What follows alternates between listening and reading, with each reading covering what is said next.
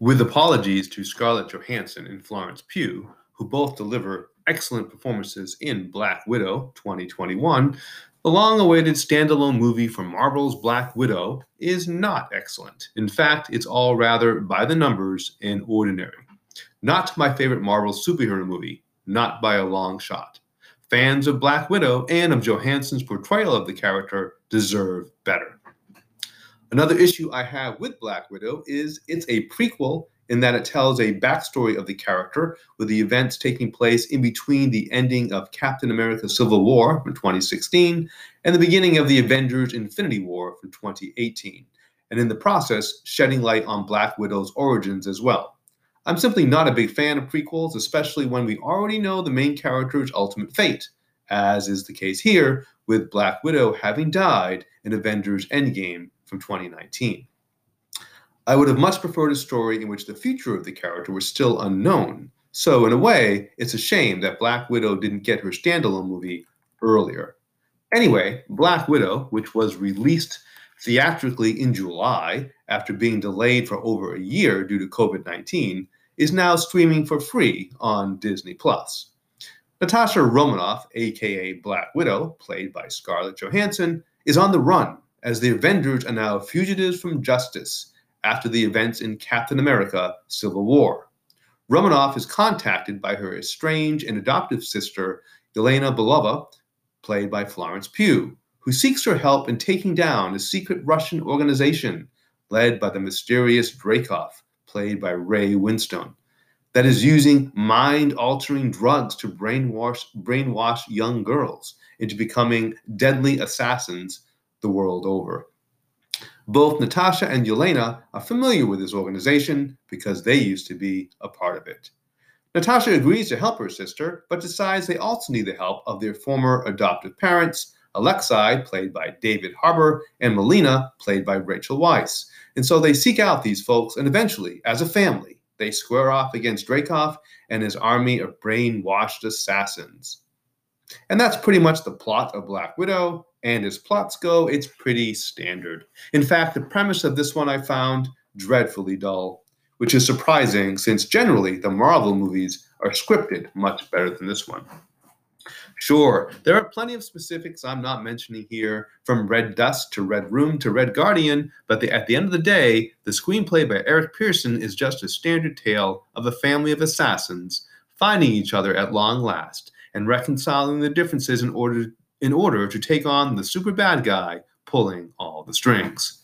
It also strangely doesn't overly focus on Black Widow. The film is every bit as much about the rest of her family as it is about her.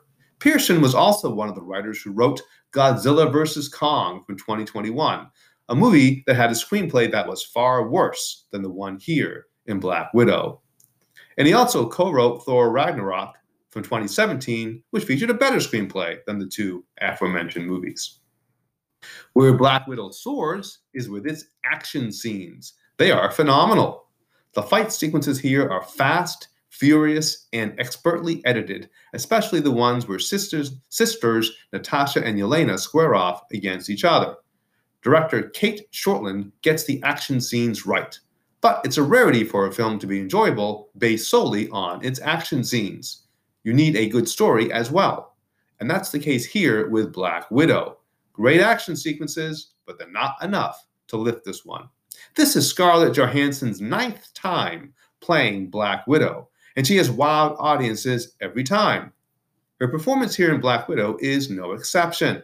Unfortunately, in her standalone film, she's stuck in a subpar story and with the most mediocre dialogue I've seen in a Marvel movie in quite a while. Florence Pugh is equally as good as assassin sister Yelena. I'm also tempted to say Pugh's performance overshadows Johansson's because Pugh is that good. But I won't, because Johansson as Black Widow is still a wee bit better. But these two actors dominate the movie, and the good news is they are on screen most of the time, and they pretty much save this one and keep it from being a snooze fest. So you have two outstanding actors delivering kick ass performances and top notch action sequences to boot. But at the end of the day, that's pretty much all you have. And with a mediocre story and dialogue, the film struggles to become anything all that special. Also, unusual for a Marvel film, neither Johansson or Pugh get much help from anyone else in the cast. David Harbour is fine as Alexei slash Red Guardian, and he enjoys some fun comedic moments, but there aren't a lot of these moments. And while Rachel Weisz is spot on as the humorless Melina, the character is humorless. Enough said. I did enjoy Ray Winstone as Dreykov, but in a movie that runs 2 hours and 14 minutes, his evil on screen presence only takes up about 10 minutes of it. One of my favorite bits was Florence Pugh's Yelena teasing Scarlett Johansson's Black Widow about her constant need to pose before she starts a battle. That was a funny gag.